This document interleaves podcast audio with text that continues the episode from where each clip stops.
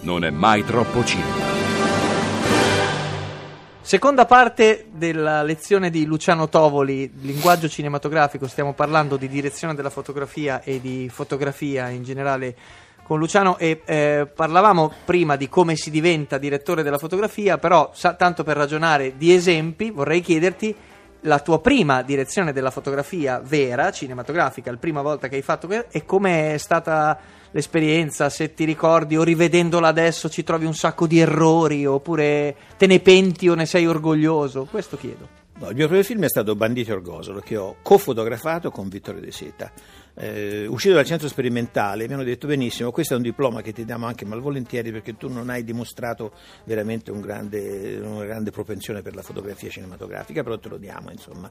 Ecco. e poi dovrai aspettare adesso 5 anni farai l'assistente operatore 5 anni l'operatore di macchina quindi fra 15 anni potrai diventare direttore della fotografia. Io dissi ma voi mi date un diploma in cui c'è scritto operatore di cinematografia da ripresa. Sì. quindi io devo solo che andare in giro per Roma a trovare qualcuno che creda nei diplomi.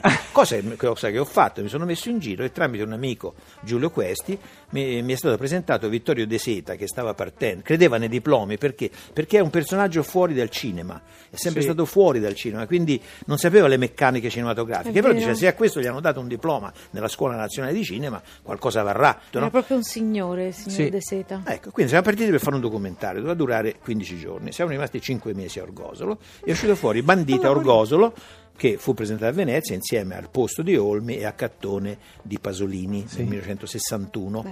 Quello è il primo film e vinse il nastro d'argento per la fotografia. Quindi io lo, lo, firmai come operatore di macchina, mentre invece De Seta stava alla macchina, io facevo la fotografia insieme a lui, ah. quindi ho fatto la cofotografia, però non conoscendo assolutamente i meccanismi del cinema allora, dissi no, io lo firmo come operatore di macchina, mi sembrava una cosa meravigliosa, figo, certo, certo. Cioè, no, di poter lavorare soprattutto, certo. mi avrebbero chiamato a lavorare.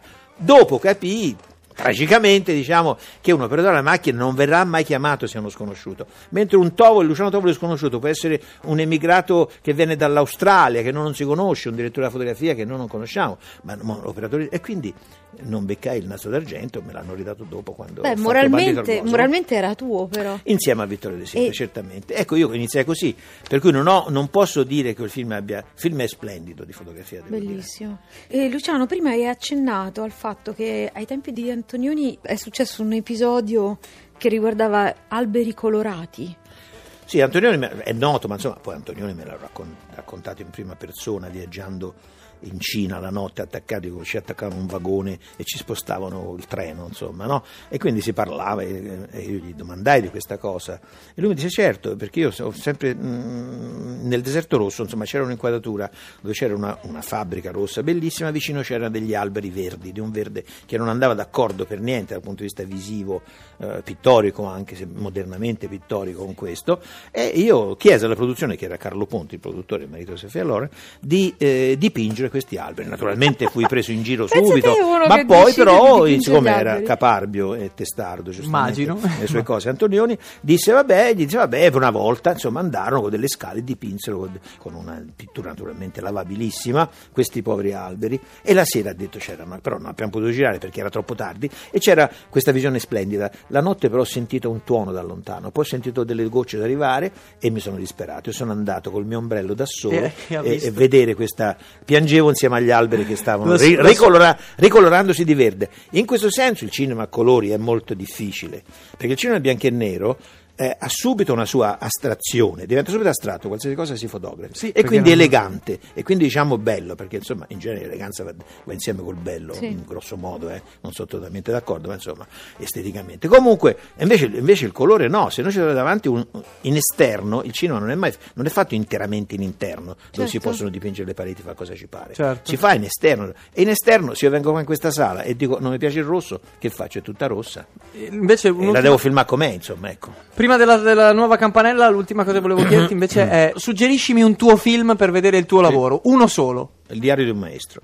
Ok, sempre di De Seta, eh? Sempre di De Seta perché è il film nel quale ho sentito lì pienamente il mio coinvolgimento, siccome girato, l'ho girato tutto macchina a mano, non c'è un'inquadratura sul cavalletto, e scegliendo io tutte le inquadrature perché i ragazzini non permettevano spiegazioni di fotografia, cioè De Seta metteva insieme la lezione fuori campo con Bruno Cirino, poi i ragazzi si lanciavano, Cirino faceva il finto maestro, lo faceva benissimo e io dovevo filmare liberamente. Ecco, e quindi sono molto contento perché il film ebbe un enorme successo ed è un, fa- è un film sociale poi importante. Bellissimo. Adesso Campanella è per la seconda, la terza parte. Tutte le volte dico per la seconda parte. Ma- ma non dirlo. D'altronde è un podcast, uno può mischiarle, no? Questa Ho potrebbe capito, essere la dodicesima, che Non ne ti sanno? esporre, non ti esporre, dai. Non è mai troppo cinema.